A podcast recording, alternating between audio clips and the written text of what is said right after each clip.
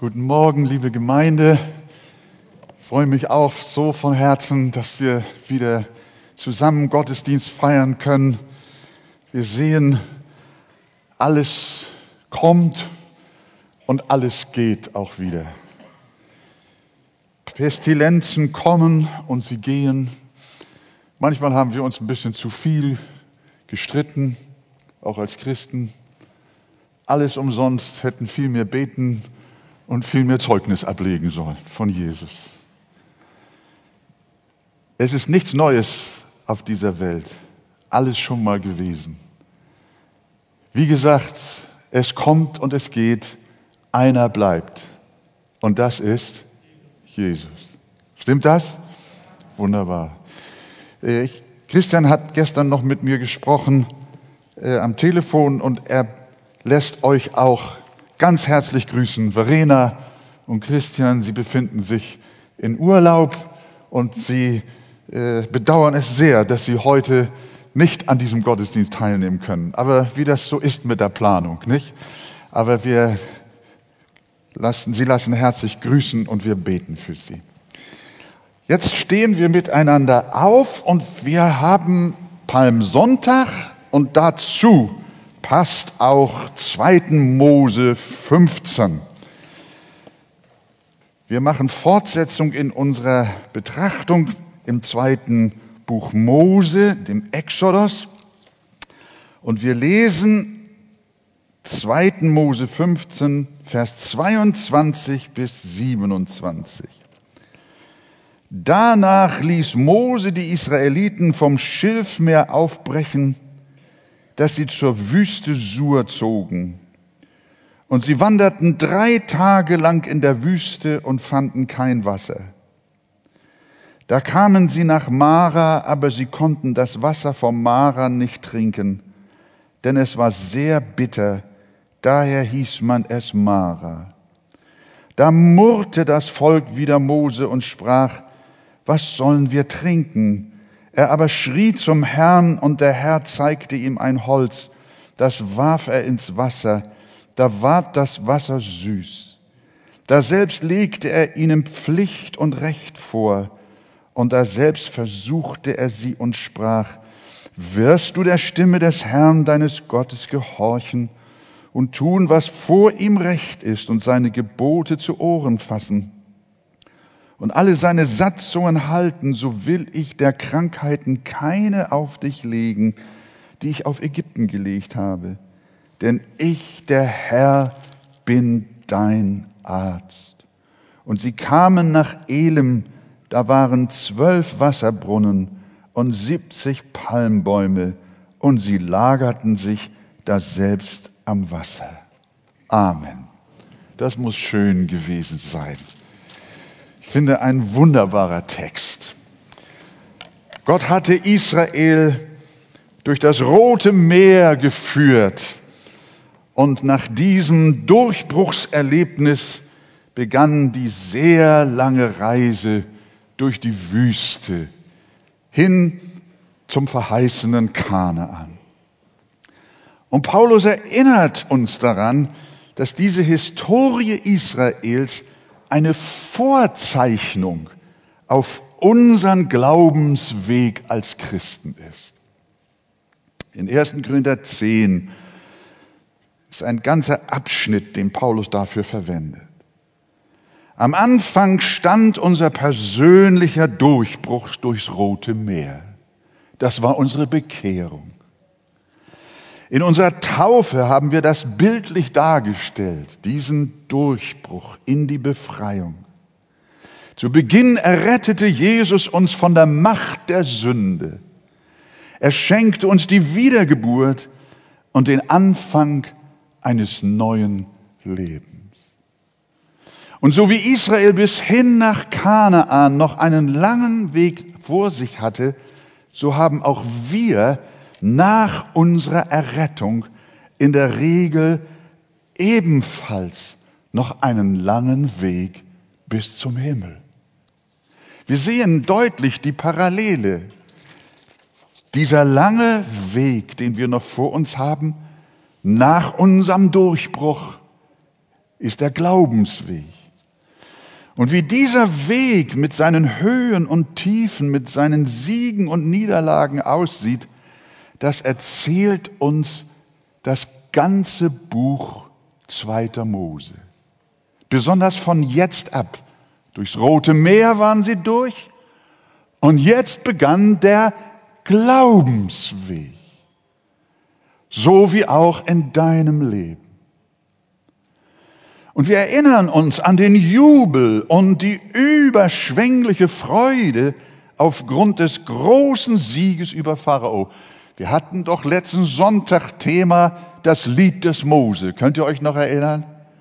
Wie haben sie gesungen? Wie haben sie gejubelt? Mirjam nahm die Pauke und im Reigen wurde getanzt. Sie haben den Herrn gelobt und gepriesen, gejubelt und gejauchzt. Und der Schlussakkord war dann, singt dem Herrn, denn hoch erhaben ist er. Ross und Reiter hat er ins Meer gestürzt. Halleluja. Das ganze Volk war von Dankbarkeit und Anbetung erfüllt, wie man es sich besser nicht wünschen konnte. Aber schon nach drei Tagen Wanderung, da fanden sie kein Wasser und es war vorbei mit der Anbetung. Habt ihr das gemerkt? Drei Tage nach dem Jubel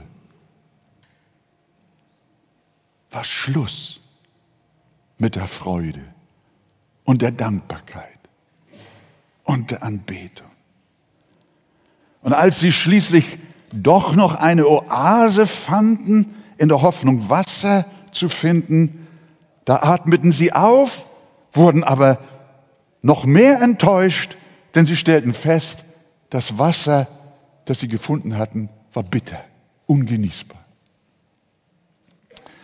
Genauso erleben es oft Menschen, die wegen ihrer gerade eben erfahrenen Errettung voller Freude und Anbetung sind.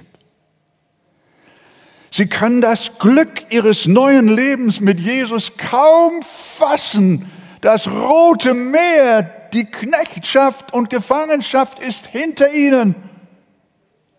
Und sie sind voll Lob und voll Anbetung. Sie singen und jubeln, während sie das Taufbecken verlassen und denken, dass dieser Sonnenschein ihr Leben lang so bleiben wird.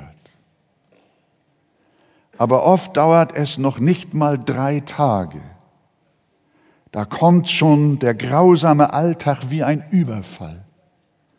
Da erleben sie eben noch frisch bekehrt, dass sie sich noch nicht im Land von Milch und Honig befinden, sondern immer noch in der Wüste sind.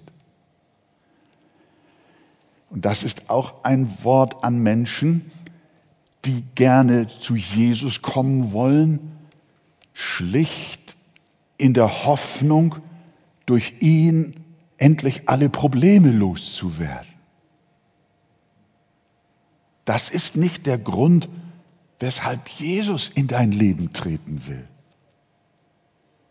Manche Menschen halten das so und meinen, wenn Jesus in ihr Leben kommt, dann haben sie nur noch wolkenloses Glück dann sind sie nicht mehr krank, dann sind sie nicht mehr arm, dann haben sie keine Eheprobleme mehr, dann ist alles, wie sagt man so schön, wunderbar.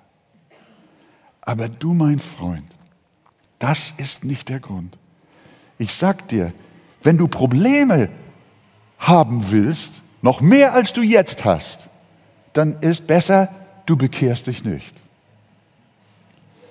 Denn wenn du Jesus aufnimmst in dein Leben, bedeutet das noch lange nicht, dass du keine Probleme mehr hast, sondern der Herr hat gesagt, nehmt auf euch mein Joch. Und er sagt, wer mir nachfolgen will, der nehme sein Kreuz auf sich. Das heißt, der Weg mit Jesus bedeutet noch lange nicht, dass alle Nöte aus deinem Leben verschwinden. Nein, wir sehen am Volk Israel, dass Gott ein viel größeres Ziel mit dir hat, als dir im Urlaub nur schönes Wetter zu geben. Die Israeliten, sie erleben, sie sind noch nicht im Land von Milch und Honig, sondern sie sind immer noch in der Wüste. Sie müssen lernen, dass sie in der Schule Gottes sind, teils mit schwerem Lernstoff, mit Arbeiten, Prüfungen und Examen. Und so wie mit Israel geht Gott auch heute mit seinen Kindern nach ihrer Bekehrung auf Lerntour. Und daher sind auch die Probleme, die dir begegnen als Christ. Er will, dass du Glauben und Vertrauen lernst, dass du überwinden lernst, dass du geistlich wächst, dass du reifst, stark wirst. Du sollst ausgebildet werden im Glaubenskampf. Gott will etwas aus dir machen. Er liebt dich so und er hat dich errettet, dass du eine starke geistliche Persönlichkeit werden sollst. Und wenn ein kleines Bäumchen eine starke Eiche werden soll, dann geht das nicht ohne Sturm dann geht das nicht ohne Widerstand.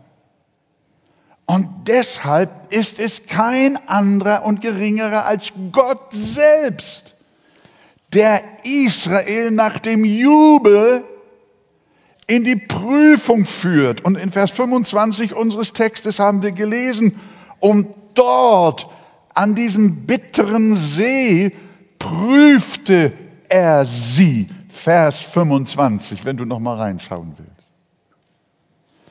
Also, es kann sein, du feierst jetzt einen wunderbaren Gottesdienst und alle Sorgen sind passé und du sagst, Jesus hat mein Gebet erhört und hat mich wieder mit Freude erfüllt. Ich warne dich, kaum bist du über die Straße. Und schon kommt die nächste Herausforderung. Darauf musst du dich einstellen. So war es mit Israel. Gott möchte, dass wir glauben und vertrauen lernen. Mose vergleicht den Weg Gottes mit Israel in der Wüste mit einem Adler, der seine Jungen aus dem Nest wirft. Nicht um sie zu verderben, sondern um sie flugfähig und lebenstauglich zu machen. Ich habe mal gelesen, wie das funktioniert. Die jungen Adler, die finden es so gemütlich in dem Adlerhorst, versorgt zu werden mit allem, was man braucht. Aber dann kommt das Elternpaar rücksichtslos, feuern sie ihre eigene Brut über den Nestrand. Von ganz, ganz weit oben. Und die armen Tierchen, die können doch noch gar nicht richtig fliegen. Was machen die Eltern da mit den Kindern? Wollt ihr die euren umbringen? Nein, wollen sie nicht, sondern sie möchten gerne, dass sie das Fliegen lernen. Sie möchten gern, dass sie das Segeln lernen. Sie möchten gern, dass sie in die Höhen aufsteigen. Sie möchten gerne, dass sie über den Bergen souverän dahin fliegen der Sonne entgegen. Sie wollen gerne, dass ihre Jungen starke Adler werden. Und deswegen müssen sie raus aus der Gemütlichkeit. Und du musst auch raus aus deiner Gemütlichkeit. Und deswegen stößt dein Vater im Himmel dich an. Es ist nicht der Teufel, es ist nicht der schlechte Mensch neben dir, sondern es ist Gott selber, der dich rausbringt aus deiner Beschaulichkeit. Aber nicht, weil er böse mit dir ist, sondern weil er dich liebt. Und darum kommen die Probleme und die Nöte. Also wundere dich nicht über deine Leiden, Trübsal und Kämpfe. Du gehörst zu Gottes jungen Adlern und bist in seiner Flugschule. Aber am Ende siehst du, wie Gott alles nur gut gemeint hat und das Beste für dich ersehen, wie er dich zwar in so manche Not geführt, aber dich doch darin versorgt und durchgebracht hat. Wir müssen hinsichtlich unserer Leiden verstehen, dass Gott selber es ist, der uns leitet. Und so kam nach drei Tagen sogleich die erste Prüfung. Hat Israel sie bestanden? Ja, nicht so ganz. Vielleicht auch gar nicht. Denn in Vers 24, als sie mit der, dem bitteren Wasser und dem Durst konfrontiert waren, lesen wir, da murrte das Volk gegen Mose und sprach, was sollen wir trinken? Aus Loben wurde Murren. Ich möchte Israel nicht verurteilen. Denn wir müssen uns die sengende Hitze in der Wüste vorstellen. Und dann drei Tage lang in der Gluthitze kein Wasser. Und drei Tage lang marschieren unterwegs. Was sollten die Mütter mit ihren Babys und kleinen Kindern tun? Mussten sie nicht verzweifeln, wie ihre Kleinen dehydrierten und vor Schwäche schon hinfällig wurden. Hast ein Baby im Arm, dein kleines Kind kann nicht mehr laufen, hat Durst er leidet Schwäche. Das Vieh, das mit unterwegs war, das muss ja gebrüllt haben. Zwei Millionen Menschen, unerträgliche Hitze, und kein Wasser. Die Kinder Israel murrten nicht, weil ihr Fernseher kaputt war oder weil ihre Urlaubsreise storniert wurde. Nein, sie murrten, weil sie ein echtes Problem hatten. Es ging um Leben und Tod und auch deine Leid, das will ich dir zugestehen. Das gesteht Gott dir auch zu. Auch deine Leiden sind keine Kleinigkeit. Gott geht darüber nicht hinweg und sagt, was stellst du dich so an? Nein, es sind handfeste Nöte, aus denen du nicht herausweist. Gott nimmt deine Sorgen ernst. Darauf kannst du dich verlassen. Und du bist echt in Not. Darüber wollen wir nicht diskutieren.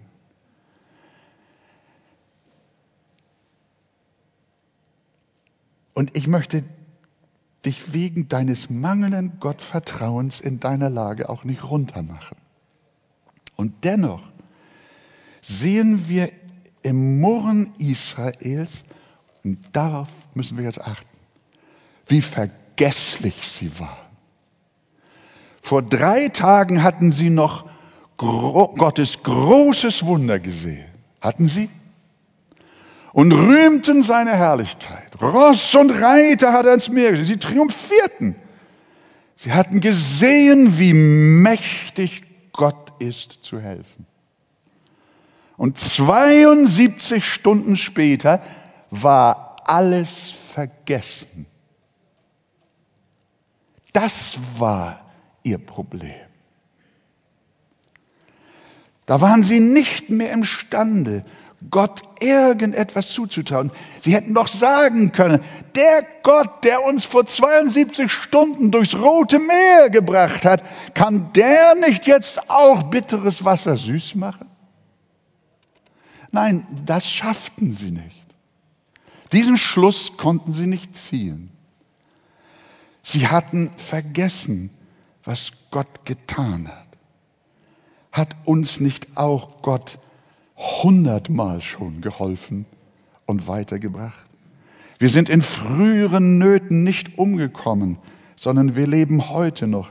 Wie oft hast du mich, Herr, aus tiefer Not befreit? Wie oft hast du mich durch rote Meere hindurchgebracht. Aber in dieser jetzigen Not ist mein Gott ohnmächtig. Er hat mir damals geholfen, aber heute kann er mir nicht mehr helfen. Hast du all die Wunder vergessen, liebes Gotteskind, die Gott in der Vergangenheit an dir schon getan hat? Lass doch mal Revue passieren. Aus wie viel Not hat nicht der gnädige Gott dich wunderbar herausgeführt? Dann rufe es doch deiner Seele und deinem Herzen laut zu. Lobe den Herrn, meine Seele, und vergiss nicht, was er dir Gutes getan hat. Sprich es deinem Herzen zu, predige es dir selber und sage es deiner Seele verständlich. Lobe den Herrn, meine Seele. Vergiss nicht, was er dir Gutes getan hat. Das war Israels Fehler.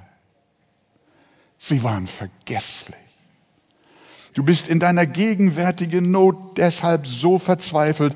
Du murrst und haderst deshalb, weil du vergesslich bist. Erinnere dich doch, wie gnädig Jesus noch gestern und vorgestern mit dir war. Und mach dir klar, der Gott, der gestern mit dir war, der ist auch heute mit dir und er wird auch morgen und übermorgen mit dir sein. Ja, gelobt sei sein Name. Er wird dich nie verlassen und versäumen. Leider war das Murren Israels hier nicht das letzte Mal. Immer und immer wieder taten sie dasselbe. Sie maulten und klagten und meckern war ihr Markenzeichen. Ich hoffe nicht, dass das Markenzeichen der Arche Meckerei ist. Das Markenzeichen der Arche sollte doch Gott loben, danken und preisen sein. Seid ihr mit mir derselben Meinung? Ja. Aber das Meckern, das hängt uns so an, das Rumkritisieren, das schlechte Sehen und so weiter und so fort. Es zieht sich, das werden wir im Laufe der weiteren Betrachtung im zweiten Buch Mose noch sehen, das zieht sich leider, ich würde nicht sagen wie ein roter Faden, sondern wie ein dunkelschwarzer Faden durch das zweite Buch Mose.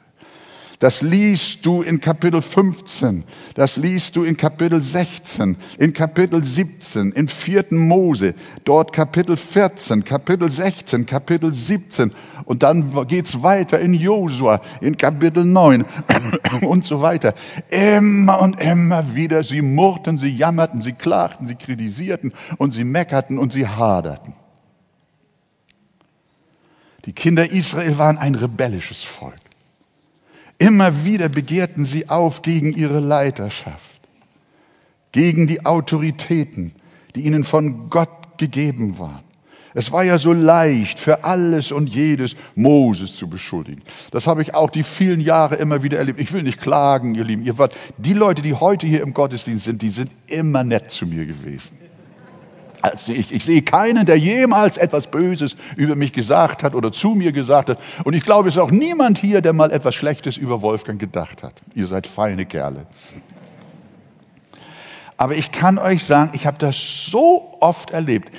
Wenn es heißt, Mose war der geplagteste Mensch auf Erden, dann kann ich ihn ein bisschen verstehen. Äh, es ist ja so einfach, wenn irgendwie ein Konflikt in der Gemeinde ist, und der Pastor oder die Pastorenschaft irgendwie korrigierend eingreifen muss, dann sind sofort irgendwelche Klugen dabei und äh, sagen, der Pastor hat Schuld, der Pastor hat Schuld, der Pastor hat Schuld. Sofort ist Parteinahme da. Der Pastor, der Mose, der Mose. Das geht bis in die Familie Moses hinein. Am Ende war es noch seine Schwester, die Mirjam, die dasselbe Spiel mitgespielt hat. Freunde, liebe Gemeinde, das ist, was uns zweiter Mose offenbart und zeigt, was wir lernen dürfen. Diesen Weg nicht zu gehen. Murren, klagen, kritisieren geht uns wesentlich leichter über die Lippen als loben und danken. Aber jetzt muss ich euch sagen, jetzt entdecke ich in unserem gelesenen Text etwas Fantastisches.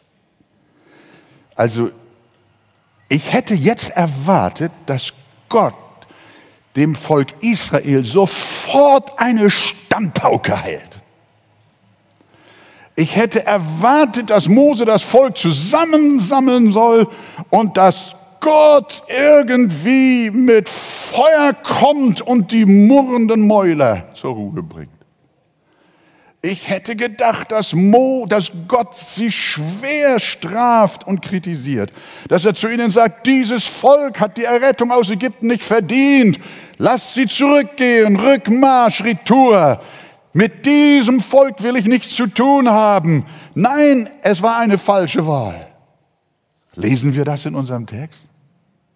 Wie reagiert Gott auf die Verzweiflung und auf das Murren und Jammern und den Unglauben seines Volkes? Wir lesen, und der Herr zeigte Mose ein Holz, nachdem er zu Gott gerufen hatte. Da, das warf er ins Wasser, da wurde das Wasser süß. Was für eine Liebe, die du nicht erwarten könntest. Gott liebt seine Kinder über alles, auch wenn sie versagen. Ja, er erzieht sie, wie wir später bei anderen Prüfungen sehen werden. Aber er lässt sie niemals fallen. Er zeigt ihnen ein Holz und das Wasser wurde süß. Gottes Antwort auf unser Versagen, unser Murren und unser Unglaube ist auch, er zeigt uns ein Holz.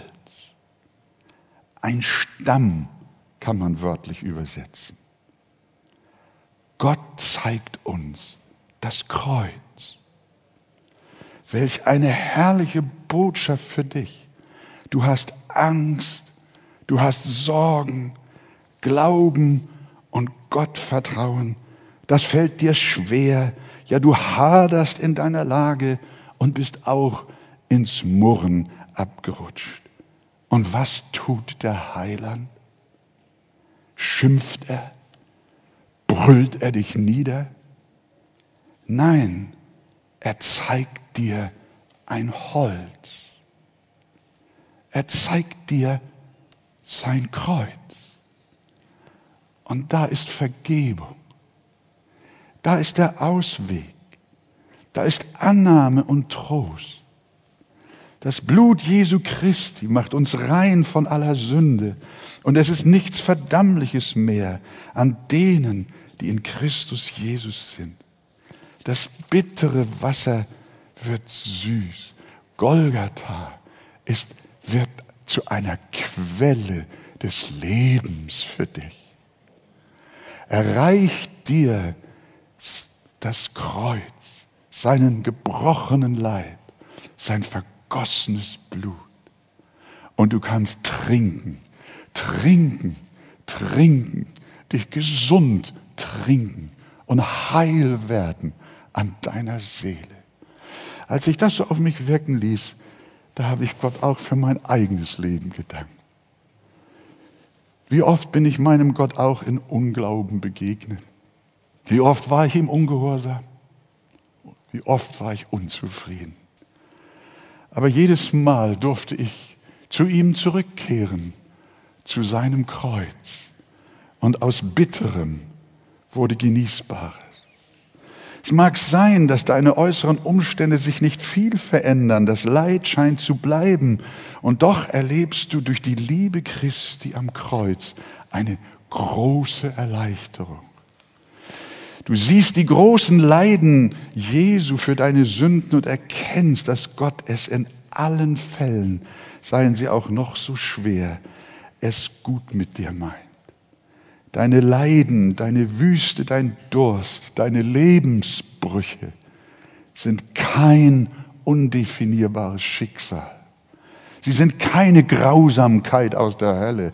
Der Teufel mag mitspielen unter der Kontrolle Gottes. Gott mag ihn instrumentalisieren, damit er zum Ziel kommt in deinem Leben. Aber der Teufel ist nicht der, der dich äh, kaputt macht und kaputt gemacht hat. Nein, keine Grausamkeit der Hölle, der du ausgeliefert bist, auch keine Schlechtigkeit von Menschen, sondern Gott sendet dir die Nöte. Sie sind Wachstumshilfen von Gott. Sie sind himmlische Erziehungsmittel. Sie sind Heiligungsförderer. Ja, sogar geistliche Schönheitsmittel habe ich mir hier aufgeschrieben. Sie sind Läuterer auf dem Weg nach Kanaan. Und wen Gott lieb hat, den erzieht er, den bildet er aus, den formt er und macht ihn sich selbst, mit sich selbst immer ähnlicher. Und das geschieht durch das Kreuz.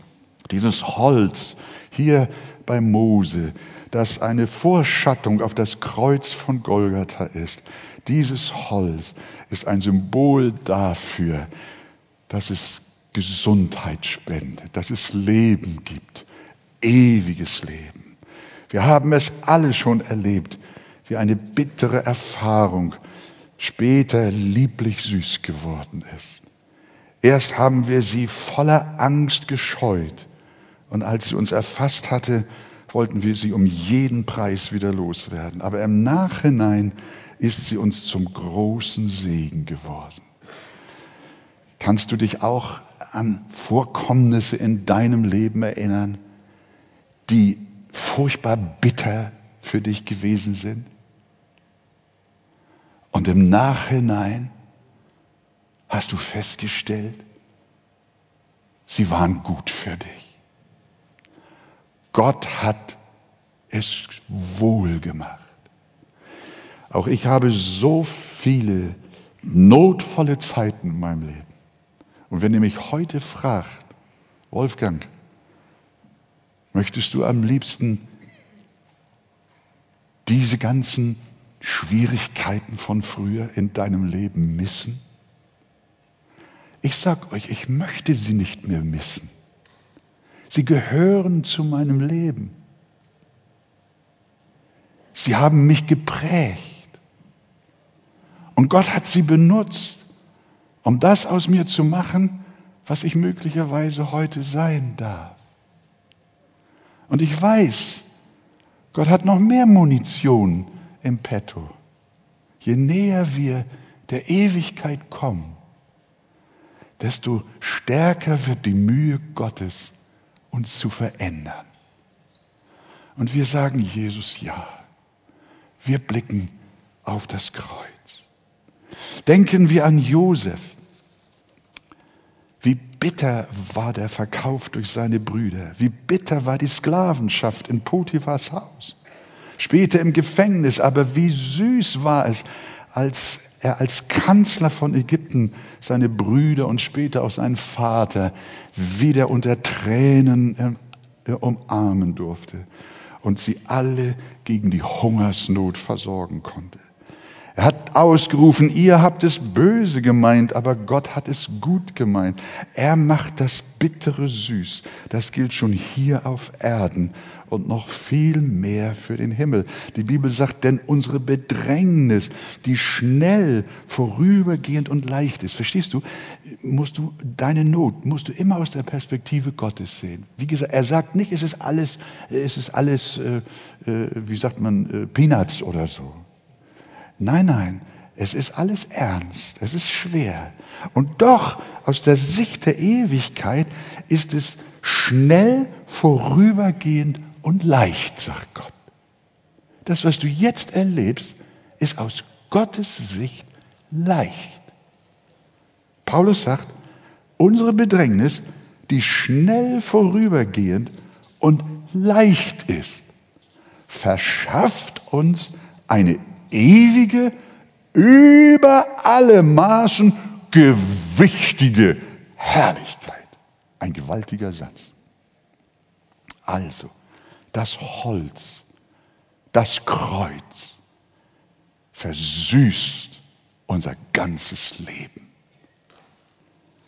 Aber der Text sagt noch weiter, dass da Gott noch etwas anderes zu ihrer Heilung gegeben hat. Nicht nur das Holz, das erlösende Kreuz von Golgatha, sondern auch das Gesetz macht bitteres süß.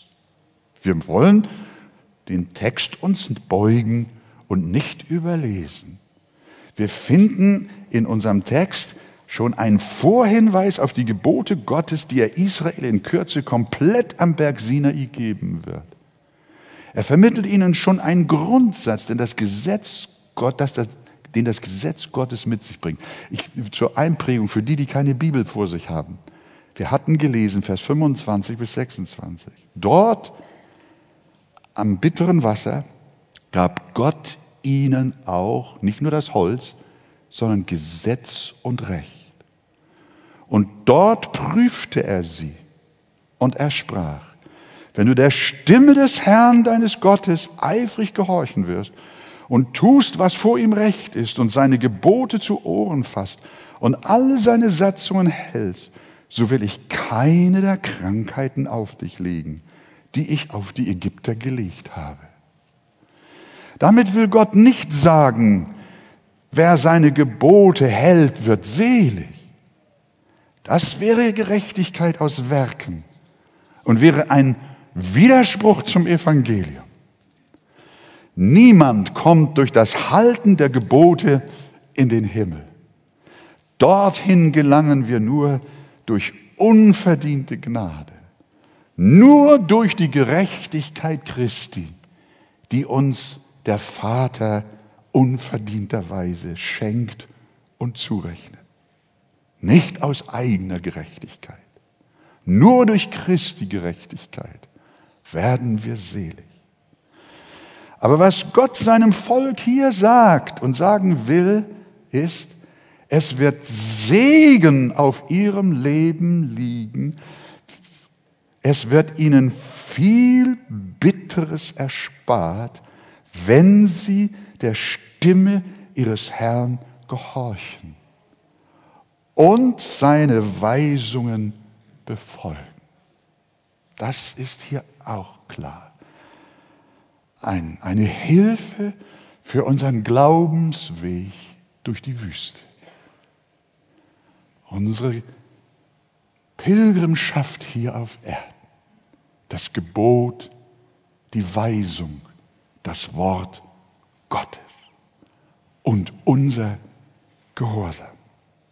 In Psalm 1 heißt es demzufolge, Wohl dem, der nicht wandelt im Rat der Gottlosen, noch tritt auf den Weg der Sünder, noch sitzt, wo die Spötter sitzen, sondern seine Lust hat am Gesetz des Herrn. Hörst du? Wer seine Lust hat am Gesetz des Herrn und über sein Gesetz nachsinnt, Tag und Nacht, wenn deine Seele am Gebot Gottes hängt. Und jetzt kommt es, jetzt kommt der Segen, jetzt kommt die Heilung. Der ist wie ein Baum, gepflanzt an Wasserbächen, der seine Frucht bringt zu seiner Zeit und seine Blätter verwelken nicht und alles, was er tut, gerät wohl. Merken wir Fluch und Segen. Ich garantiere dir, dass dein Leben scheitern wird. Ja, dass du krank wirst und am Ende zugrunde gehst, wenn du das Gebot deines Herrn permanent missachtest. Lästere Gott, missbrauche ständig seinen Namen, pfeife permanent auf den göttlichen Ruhetag, dass du keinen Gottesdienst besuchst, tritt deine Eltern mit Füßen, lüge, wo du nur kannst, betrüge und haue übers Ohr, so oft es dir möglich ist, stiehl und verleumde, Brich die Ehe, so oft du nur eine Frau zu fassen hast. Lebe in Hurerei und gönne deinem Menschen nichts Gutes. Ich garantiere dir jetzt schon, wo dein Leben endet. Du wirst krank werden und auch seelisch zugrunde gehen. Dein Leben wird ein Fluch sein. Aber wenn du das Gebot des Herrn liebst, wird es dich segnen und dich stark machen und eine heilende Wirkung auf dich ausüben. Der Fluch Ägyptens wird dich nicht treffen. Das Gesetz des Herrn wird deinem Leben gut tun. Gehorsam macht bitteres Wasser süß. Psalm 19 und die Psalmen überhaupt, auch die Sprüche, die ganze Bibel lobt die Gebote des Herrn, weil sie uns segnen, weil sie uns heilen. Das Gesetz ist vollkommen, sagt Psalm 19. Es ist vollkommen und erquickt die Seele. Die Befehle des Herrn sind richtig, sie erfreuen das Herz.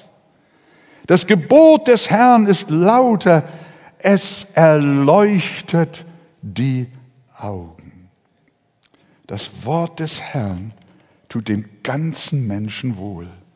Es hilft seiner Seele und auch seinem Leibe. Also Israel, Israel Gottes, liebe Gemeinde, bitteres wird süß, wenn du vom Kreuz her lebst, von Gottes Gnade und Barmherzigkeit. Und bitteres wird auch süß, wenn du dem Wort und Gebot deines Herrn gehorsam bist. Das ist die Doppelbotschaft bisher. Und dann zum Schluss fasst Gott seine Liebe zu seinem Volk noch mit einem, ja, ich will nicht übertreiben, aber man kann es nicht übertreiben, mit, einer, mit einem wunderbaren, köstlichen Satz zusammen. In Vers 26 sagt er, alles zusammenfassend, Israel, ich bin der Herr, dein Arzt. Israel ist ein so schwieriges Volk. Es glaubt und singt, wenn die Sonne scheint und murrt und meckert und hadert, sobald es schwierig wird. Es lehnt sich nicht nur gegen Mose, sondern auch gegen Gott auf. Aber er liebt seine widerstrebenden Kinder so sehr, dass er ihnen ein Holz zur Heilung zeigt und auch sein Gebot für ein gelingendes Leben. Und dann gibt er ihnen noch die Verheißung, ich bin der Herr, dein Arzt. Das muss man, diesen Satz muss man sehen vor dem Hintergrund der endlosen Wüste. 40 Jahre Wüstenwanderung steht bevor. Und in der Wüste gab es keine Arztpraxen. Da gab es keine Krankenhäuser, keine Notaufnahmestellen, keine Intensivstation. In der Wüste gab es keine Apotheken, noch nicht mal Reformhäuser. Sie hatten nur einen, der ihre Hilfe war. Und das war der Gott Abrahams, Isaaks und Jakobs. Versteht ihr, wenn Gott, wir sind umgeben von Apotheken und Krankenhäusern und Ambulanzfahrzeugen und Notärzten, alles fängt uns auf, wenn wir ein kleines Wehwehchen haben. Aber Israel war den Krankheiten ausgeliefert. Und Gott sagt zu ihnen, fürchtet euch nicht, macht euch keine Sorgen, ich bin der Herr, dein Arzt. Auch wenn es keine Medikamente für dich gibt. Ich bin bei dir. Ich finde das so stark. Welch ein Geschenk Gottes nach diesem Versagen. Ich möchte das heute gerade unseren Kranken und Schwachen zurufen. Der Herr spricht auch zu dir. Ich bin der Herr, dein Arzt. Hörst du seine liebliche Stimme? Nicht die von Wegert, sondern es ist der Heilige Geist, der zu schwachen Menschen auch aus diesem Text heraus spricht. Ich bin der Herr, dein Arzt. Wer von euch hat schon mal erlebt, dass Jesus ihn gesund gemacht hat? Darf ich eure Hände mal sehen? Wunderbar. So viele. Mir hat er in meiner Jugend von einer lebensbedrohlichen Infektion geholfen, mich von einer grausamen Depression befreit, meine nahezu verlorenen Nieren mir wiedergeschenkt. Auf meinen Missionsreisen hat er mir beispielsweise auf der Krim, hat er mich von einer schweren Blutvergiftung gerettet, wo auch kein Arzt mehr zur Verfügung war und keine Medikamente. Wie viele in der Gemeinde konnten sich von der Corona-Infektion erholen? Und wie viele sind im Laufe der Jahre zum Gebet gekommen, zu den Ältesten, ließen sich nach Jakobus 5 mit Öl salben und empfingen Hilfe von Gott. Und wenn Gott nicht in der Weise heilt, wie wir es wünschen, dann dürfen wir uns nach viel Gebet, ähnlich wie Paulus, zufrieden geben. Der Herr hatte zu ihm am Ende gesagt, lass dir an meiner Gnade genügen. Auch das ist Heilung. Versöhne dich auch mit deiner Lage. Nimm deine Schwäche auch an aus der Hand Gottes. Rechne mit abnehmender Gesundheit im Alter. Sage Ja dazu, und du wirst sehen, wie viel Kraft der Herr, dein Arzt, dir auch in deinen Gebrechen gibt. Paulus konnte kaum noch sehen, er war nahezu blind und war dennoch ein Weltapostel. Gott ist auch und besonders in den Schwachen mächtig. Jakob konnte nur noch hinken, und Gott schrieb Geschichte mit ihm. Petrus konnte nicht mehr laufen und der Gott musste ihn gürten, aber er war ein Diener des Herrn. Sie alle ließen sich an Gottes Gnade genügen und die brachte sie gesundheitlich durch bis ans Ende. Der Herr wird auch dich tragen bis ins Alter. Er ist dein Arzt. Wenn du jung bist, und er ist es auch, wenn du alt bist, und schließlich kommt der Tag, da wirst du niemals mehr krank sein. Welch ein Himmel wartet auf uns. Und das wird noch besser als das, was Israel am Ende dieser Geschichte hatte. Gott überschüttet sie mit Liebe. Er schenkt ihnen ein Holz. Er schenkt ihnen sein Gebot. Er schenkt ihnen eine Verheißung. Ich bin der Herr, dein Arzt. Und dann führt er sie ein Stück weiter und wir lesen Vers 27. Und sie kamen nach Elim. Dort waren zwölf Wasserquellen, 70 Palmbäume und sie lagerten sich dort am Wasser. Hör mal, lass mal deine Schultern jetzt schön sinken. Entspann dich mal auf deinem Stuhl. Jesus ist da. Und er führt dich nicht nur zu bitterem Wasser, sondern er führt dich auch an die Wasserquellen und an die Palmbäume. Zwölf Wasserquellen, für jeden Stamm Israels einen. 70 Palmbäume, für jeden Ältesten und seinen Anvertrauten einen. Wie köstlich muss das für die Kinder Gottes in der Wüste gewesen sein. Ihr Gott hatte sie alle versorgt. Und das gilt auch für dich und für uns alle. Und darum wollen wir nie, nie mehr murren. Amen. Amen. Oh, diese Seite ist etwas kräftiger. Amen. Amen. Amen. Wir wollen nicht mehr murren, nie mehr wollen wir murren, sondern immer dem Herrn vertrauen, der uns noch nie verlassen hat, sondern immer versorgt. Er ist unser Gott und Heiland. Der Herr ist unser Arzt. Er ist unser Retter und Bewahrer und Beschützer. Gelobt sei sein herrlicher Name. Er sei hochgepriesen und alles Volk sagt Amen.